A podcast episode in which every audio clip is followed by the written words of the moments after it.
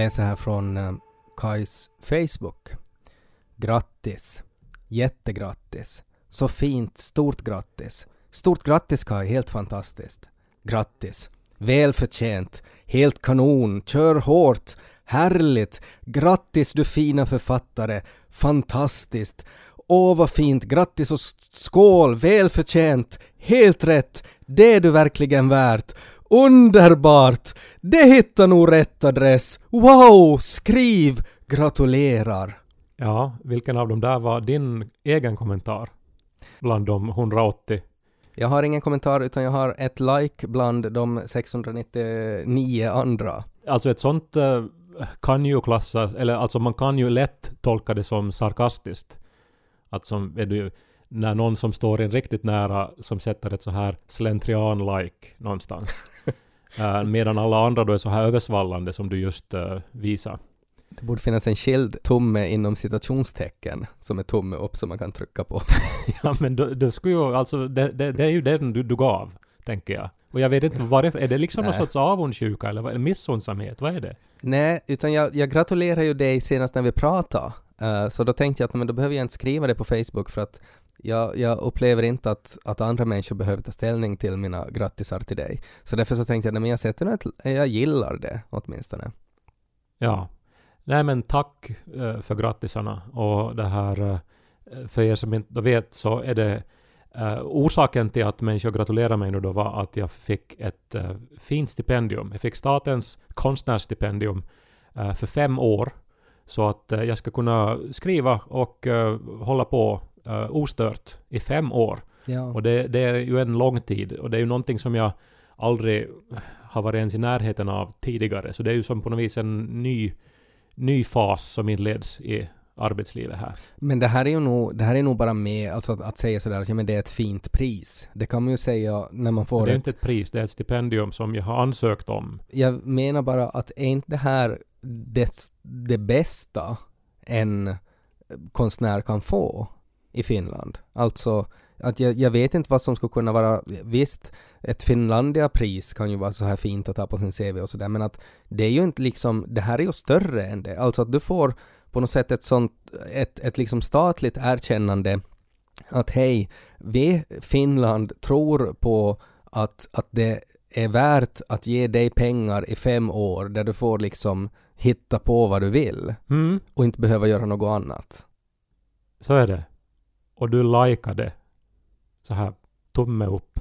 Men klart att jag är avundsjuk också. Alltså för att, eller jag egentligen kan jag ju inte vara avundsjuk för att jag har ju inte liksom sökt det här, men att jag skulle inte heller få någon chans att få det, men att det är så, det är ju obegripligt. Alltså att man egentligen på ett sätt liksom kravlöst får göra vad man vill, liksom tills du är 44 så behöver du inte skaffa ett arbete för att du får pengar från Finland. Eh, ja, alltså det är ju ett arbete att skriva. Jo, jag vet, men jag, jag menar sådär att, att du behöver... Ja, nej men jag förstår vad du menar. Jag förstår vad du menar. Jag bara tänker att det var ju som när John Lennon hade blivit mördad. Så dagen efter så var det ju en massa reportrar som jagade Paul McCartney uh, för att få hans reaktion. Och sen finns det ju då ett berömt citat då när en reporter fångar honom på väg in uh, i något hus någonstans och så säger han ”It's a drag, isn't it?” och Ungefär, alltså vet du, det, det liksom uh, slogs ju upp stort då på alla löpsedlar då att så här lite bryr han sig då att hans bästa vän har blivit mördad. Och lite grann så är det ju nu att Men, när alltså, vänta, Kai Korkeaho då bland 3000 sökanden får det här stipendiet så kommer liksom hans bästa vän Ed Forsström och liksom visa tummen upp innan han smiter in på någon fried chicken restaurang. Ja, det är ju jättepsykologiskt intressant också att jämföra dig med en mördad John Lennon. När du har fått, fått ett, eh, ett... Det, det, var det orimliga i reaktionen som jag var ute efter. Ja. Eller det som, eh, alltså att reaktionen avslöjar någonting om något skevt i förhållandet till den där människan som var utsatt för vad den nu var utsatt för. Men klart att det är ju skevt. Alltså för att jag får inte bara sitta hemma och skriva tills jag är 44 och få lön varje månad för det. Alltså det, det är ju det som är liksom det här obegripliga i det, att, att det här, man är ju inte van att vara i en sån där situation och att det känns ju som det, det känns ju absurt på något sätt. Att det finns liksom, jag, jag visste inte ens att man kan få det i fem år, det är ju jättelänge det. Känner du alls någon press då? Alltså det att, att under de fem åren så, bo, så, så borde du ju liksom åstadkomma ett, ett underverk egentligen. Nej, det är nog bara skönt med arbetsro. Och det är ju det alla, alla som jobbar med litteratur, med musik, med pillkonst, det är det man vill ha. Arbetsro. Så att man får jobba och liksom låta det ta den tid det behöver. Mm. Och det är ju då som det säkert blir också bäst. Och just när det inte finns något krav på en prestation, konsten måste ju få vara fri. Så det är ju då som det också blir bäst. Ja, men det håller jag med om. Jag tänker att det finns en baksida till det där också, att, att om du har full arbetsro så då har man ju inte heller någonting att skylla på om man inte åstadkommer någonting.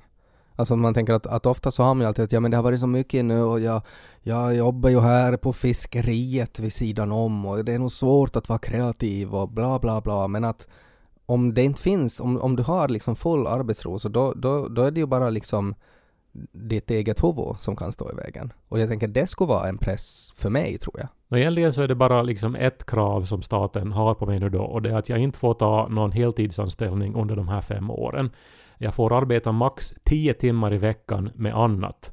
Så det betyder ju Ted nu att inga så här jävla teknikstrul, omtagningar, såna här långa haranger om några Star Wars-grejer. Att nu på riktigt hinner jag inte med sånt. Staten förbjuder den här podden från att innehålla sånt.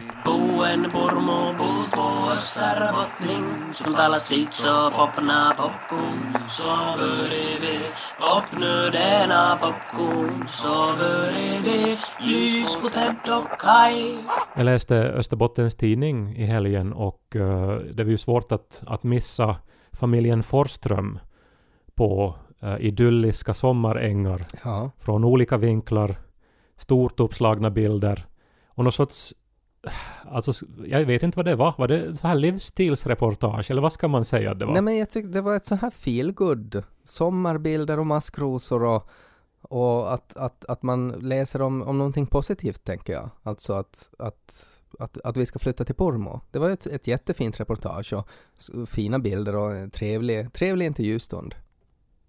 Ja, eh, det var ju lite så att rubriken liksom summerar ju texten, så det var oklart varför det måste vara eh, så stort uppslaget sen. Eh, och så var det ju en sån här klar känsla av att det var som sponsrat av Pedersöre kommun på något sätt. Det var ju en ytterst vinklad artikel. Jag tror att det är ju också sommar nu och då finns det också behov av kanske att man har lite mer lätta reportage och sen kanske ja, det är mer vikarier och sådär och att det, det, det är lite lugnare det som händer i världen så det var väl ett sånt. Det var ju alltså Jeanette Östman som gjorde intervjun och hon är ju en fantastisk människa eh, och skribent och eh, jag känner henne så här lite grann. Hon har intervjuat oss och hon har intervjuat mig någon gång. Och eh, alltså en allmänt så här underbar människa. Men, men nu hade hon ju nog, alltså det fanns ju nog mycket fel i den här texten. Jaha. Och jag, jag tänkte att eftersom jag nu ändå äh, arbetar äh, med text och liksom har fått det här stora förtroendet från staten här nu att, att jag kan arbeta med text. Så, så tänkte jag att även om det ju är för sent nu, för den har ju redan publicerats, att, att jag skulle ta lite tid och liksom göra de här rättelserna i den här texten. Ja, För att jag menar, alla kan göra misstag, det är helt okej, men att äh, ändå... det är väl bara någonting som Jeanette skulle bli glad av tänker jag. Att du bara liksom hjälper henne att bli en bättre människa genom att göra det här. Ja, och så tänker jag också alla läsare till Österbottens tidning som måste ju Mm. eh, liksom bli uppmärksammade på, på de här olika felen. Ja. Nå, inte det egentligen så, så mycket, men, men jag har nu några. eh, och alltså det står till exempel så här, eh, och det här var helt i liksom ingressen. Mindre folk, men fler som står dem nära. Ted Forsström och Janika Barman vet vad de söker då de drar upp bopålarna i Helsingfors och slår ner dem i skogen i Purmo. ja.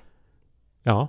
Och det är ju alltså flagrant fel. Och eh, lite pinsamt faktiskt att Jeanette Östman har liksom skrivit så här fel. Eh, det borde ju stå eh, mindre folk men fler som står dem nära. Ted Forsström och Janika Barman dissar alla vänner och kollegor och samtliga Los dagiskompisar med en axelryckning då de drar upp bopålarna i Helsingfors. Det ändrar ju lite sådär, alltså att det blir ju mer negativt nu om, om det skulle stå sådär. Det var ju jättefina bilder, alltså på dig och Janika och Lo, också på Ronja, som ju fick vara med. Mm. Det var ju kul. Ja. Men tyvärr så innehöll ju också bildtexterna eh, fel. Mhm. Eh, det stod till exempel så här att Ronja har ont i ena tassen och får därför sitta i famnen. Mm. Och här saknas ju alltså en, en viktig bestämmelse. Så det, det borde ju ha stått att Ronja egentligen en kusin som förtrollades till hund av en häxa för länge sedan har ont i ena tassen och får därför sitta i famnen. För att det ska bli begripligt alltså Ja. för läsarna, det här daltandet med hunden. Alltså att det blir mer begripligt om, om just det, alltså för att man kan, man kan inte egentligen tycka om ett djur, så enda sättet man skulle kunna ta hand om ett djur är om djuret egentligen har varit en människa, eller till och med en släkting, en kusin som har då förvandlats av en häxa. Och då skulle det vara okej att ta hand om ett djur. Förstår jag rätt? Man behandlar ju djur som djur och människor som människor. Det vet ju folk och eh, inte tvärtom. Så egentligen borde det ha stått ett ögonblick, säger Ted med glimten i ögat. Det här sjuka djuret här som har ont i tassen ska jag bara curbstompa till döds här så vi kan fortsätta med intervjun. Splatch låter det när Ted avlivar krypet. det, här, det här var ju... Var kommer det sånt ifrån? Inte jag nu vill ha något våld in här. Jag, jag tycker ju också om Ronja. Men jag behandlar ju Ronja som, som hon är, alltså som en bichon frisé och inte som en liten mänsklig baby. Vem har släppt in det här krypet i huset? skriker Janika och slår mot Ronja med en kvast. Vi, vi, vi måste gå vidare här men vi räknar med att mina föräldrar kommer att hälsa på och bygga därför också ett gästhus. Det hade inte varit möjligt i Helsingfors, säger Janika Barman. Nej, för det finns ju hotell i Helsingfors och det, det är ju helt sinnessjukt att det inte nämns här. Jag menar för priset av ett gästhus på 80 000 euro så ska ni få 533 hotellövernattningar i Helsingfors på ett fyrstjärnigt hotell. Okej. Det är bara liksom en viktig sak att nämna, tycker jag här, i sammanhanget. Mm. Talar faktiskt alla svenska här? frågade Lo inför en pulkatur i Purmo i vintras. Janika och Ted ser fram emot att kunna erbjuda Lo en uppväxtmiljö där han förstår allt som sägs och där alla förstår honom. Det fanns så mycket fel i den här meningen att jag, att jag övervägde faktiskt att mejla Jeanette Östman direkt. Ja, vad var det, var det, var det pulkaturen för att barn ska gå med sina egna ben? Det var för- framförallt den här senare delen som ju borde vara typ så här, det här är nu mitt förslag bara. Janika och Ted ser fram emot att kunna erbjuda Lo en uppväxt i en fornnordisk språkbubbla som alienerar honom från 95% av landets befolkning så att hans liv ska präglas av precis samma språkliga problem som sin pappa. Det låter ju som att Jeanette har varit full och arg när hon skrev den där meningen. Nå, och så, sen så kom det ju då till, till Lo faktiskt. De har ju intervjuat Lo också, vilket jag tycker är väldigt sött. Och han, det var jättefina bilder på honom och, Mm. och, och så här. Och, men hon har ju nog slarvat med texten här. Eh, för det saknas ju meningar. Hon skriver så här att eh, initierade källor hävdar att Lo brukar prata mycket. Men nu svarar han inte alls på frågor om hur han ser på utvecklingen. Han är upptagen med att hugga träd med en pinne. Och här borde det ju då absolut ha kompletterats då med meningen Det är uppenbart att pojken är i chock över vad som är på väg att hända.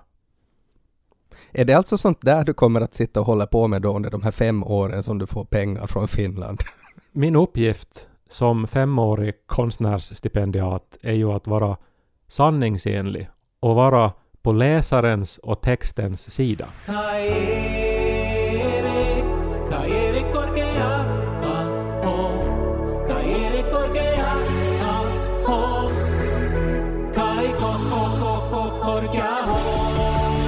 Men det var ju nog idylliska bilder. Alltså, jag har nämnt det redan, men att jag blev så här ändå när jag ser er sitta där på den här ängen med maskrosor.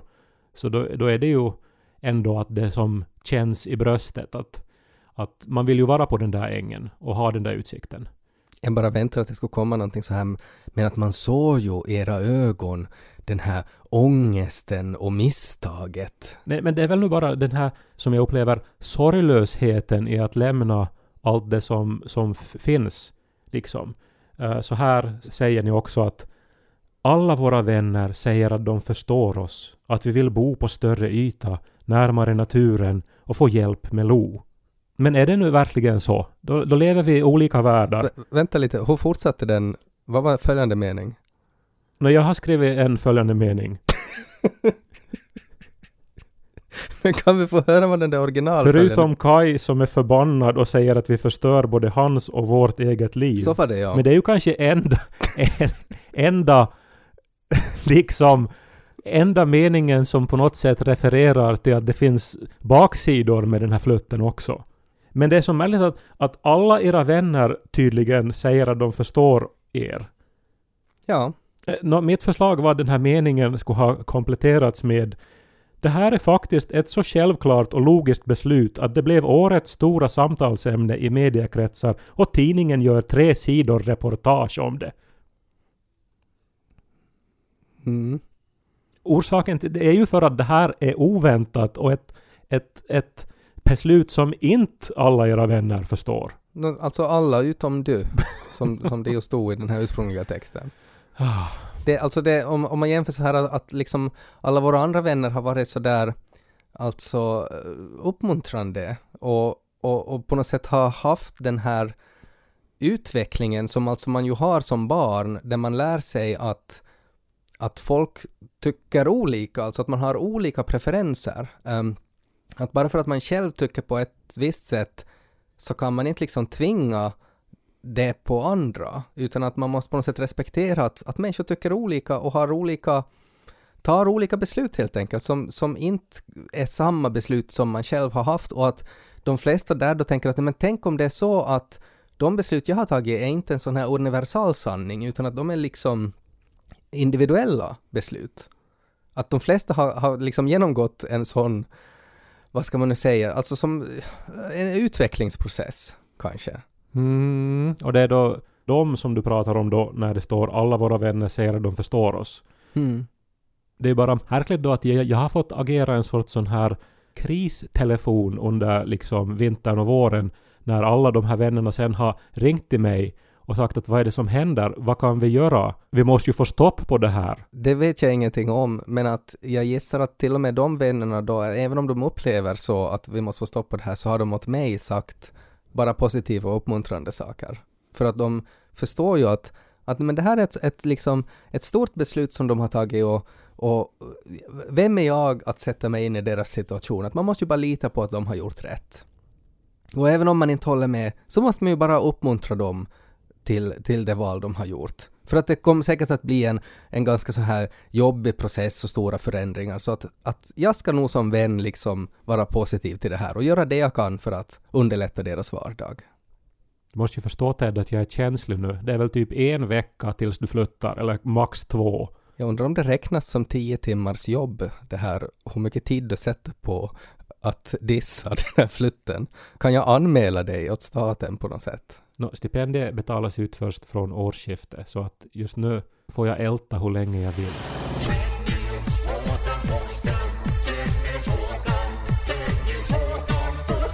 Men du vet, jag känner ju mig som Patricia Arquette i filmen Boyhood. När pojken far iväg till college och så sitter hon där och har just liksom kramat om honom och så sätter hon sig ner och så börjar hon gråta och så säger hon då, vi kan ju lyssna på det här. This is the worst day of my life. What are you talking about? I knew this day was coming. I just I didn't know you were gonna be so fucking happy to be leaving. I mean, it's not that I'm that happy. What, what do you What do you expect? You know what I'm realizing? My life is just gonna go like that. This series of milestones. You know what's next? Huh? It's my fucking funeral. Aren't you jumping ahead by like 40 years or something? I just thought there would be more. Och så bryter man ihop när man ser på filmen och så känner man igen att så där är ju livet. Men det är ändå en sån här känsla som man kan värja sig ifrån. Men då, när det blir såna här uppbrott då, att okej, nu, nu är det här då slutgiltigt. Alltså, jag menar inte att... Jag menar hon kommer ju att se sin son, jag kommer att träffa dig. Men helt tydligt är det an end of an era och någonting som har funnits tidigare så kommer inte att finnas på samma sätt igen någonsin mer. Och då, då, då blir man till Patricia Arquette. och börja rätta i sådana här tidningstexter från Österbottens Tidning. Ja, där är ju kanske en utmaning där är ju att det finns ju väldigt få saker i livet som är bestående och som är statiska. Eh, att det, det är ju också att man gör ju det svårt för sig själv också att om man har en sån inställning, alltså att man på något sätt motsätter. Om man har känslor alltså. Det är sant. Då blir det svårare att leva. Ja, det blir det. Blir det. Uh, jag är som Paul McCartney nu igen. Alltså att, att man måste väl på något sätt hitta den där balansen mot att, att all förändring har ju oftast liksom både positiva och negativa saker med sig. Liksom att just nu så är det liksom, du fokuserar väldigt mycket på det här negativa. Men det kan ju också leda till mer positiva saker. Alltså att, att det, det, det blir en förändring. Uh, och förändringar är ju oftast så medför de någonting positivt, alltså i livet. Framförallt när det handlar om sådana här större förändringar. För att man kanske upptäcker nya sidor hos sig själv eller hos en vän eller hos ens situation. Och det är ju svårt när man är liksom så här fientligt inställd mot det. Och, och man kan ju liksom tycka det, men att man måste ju också liksom hitta den där... Alltså för att nu, nu är det liksom bara skriva om artiklar från, från Österbottens Tidning. Liksom att nu finns det ingenting annat än det. Och det är väl kanske det som jag tror skulle vara bra att i något skede liksom öppna upp att men, fin, finns det liksom andra aspekter i det också än bara det. Jag försöker tänka vilka sådana här positiva effekter för mig och oss som det här kommer att ha. Nå, möjligen då att när man kommer på besök så då har man kanske planerat det lite mera och så har man kanske så här mera tid och man har kanske Det blir en större grej när man träffas. man pratar på ett annat sätt när man inte har pratat face to face kanske på ett tag. Det blir helt olika möten, alltså att, att du kan komma till Österbotten och så kan vi träffas där och jag kan komma till Helsingfors och så kan vi träffas där. Då är, då är det liksom två väldigt olika miljöer och olika situationer som man kan umgås i, till skillnad från att vara liksom i samma situation och i samma miljö. Hur gick det för Patricia Arquettes karaktär i Boyhood, liksom efter det där? För filmen var väl typ slut där. No, hon är ju som typ en hot single mom som precis då får iväg sitt barn uh, till college. Så, så hon kommer ju säkert att ha liksom the time of her life. Men just i det där ögonblicket så, så, så är det ju förstås eh, emotionellt och tungt. Jag menar, jag, jag kommer ju att fortsätta hålla på och dricka champagne och, och liksom gå på fester och, och, och ha roligt här nu. Men just nu så känns det ju jobbigt. Att veta att du inte är där om man vill få dricka champagne med dig. Men det är ju väldigt sällan också som vi får dricka champagne. Alltså det är ju mer en sån här Alltså en, en sån här potentiell plan B som du mister. liksom att om man tänker att jag har då varit det. Att jag är inte liksom den som du får och dricker champagne med för att det är stor chans att jag säger att, att, att men det är ju tisdag eftermiddag, jag, jag kan inte dricka champagne, jag jobbar Kaj, eh, Som det ju oftast är. Så därför så ringer du ju till, till dina skumpakompisar först. Men sen så finns det ju alltid att om de är på häftigare fester dit du inte är inbjuden så kan du alltid liksom kolla med mig. Att jag är liksom den här plan B nu då uh, som försvinner och att det kanske är det som är den här ångesten. Liksom att nu har du ingen reserv, nu, nu har du liksom ingen backup. Alltså det där är ju nog sant allt det du sa. Att så där funkar det ju. Men, men det är ju inte den funktionen jag kommer att sakna utan det är ju den här länken till, eh, till tillbaks till barndomen och det här eh, kontinuiteten och, och allt vad vi har gjort tillsammans och det här förtroendet och, och, och den där pålitligheten och, och men den är inte kopplad till Helsingfors. Den är inte kopplad fysiskt till en miljö den. Alltså jag ser ju det som att, att vår vänskap är ju på något sätt, alltså att den, den transcenderar ju så, så liksom fysiska, så här simpla, logistiska koncept.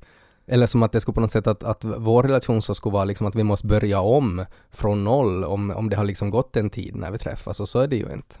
Så jag, jag är inte liksom, jag oroar mig inte alls för det där utan för att jag vet ju att, att det, det är liksom vi kommer att umgås på ett annat sätt men att inte tror jag att kvaliteten kommer att försämras av det. Jag tror vi kommer bara att ha mer saker att prata om helt enkelt för att vi kommer att ha mer, mer olika liv. Ja, så är det ju.